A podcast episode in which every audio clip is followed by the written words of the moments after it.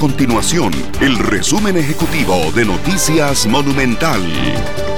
Hola, mi nombre es Fernando Muñoz y estas son las informaciones más importantes del día en Noticias Monumental. Las personas que aplicaron para el bono proteger y que aún no reciben el beneficio se mantienen en incertidumbre luego de que el gobierno dijera que no cuenta con los recursos para entregarlo a todos los solicitantes. El presidente de la República, Carlos Alvarado, indicó que actualmente no se puede asegurar que el millón de personas que pidió el apoyo estatal lo vaya a recibir.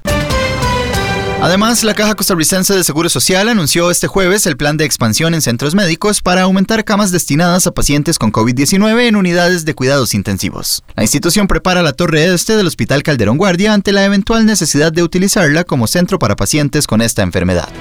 Estas y otras informaciones las puede encontrar en nuestro sitio web www.monumental.co.cr. Nuestro compromiso es mantener a Costa Rica informada.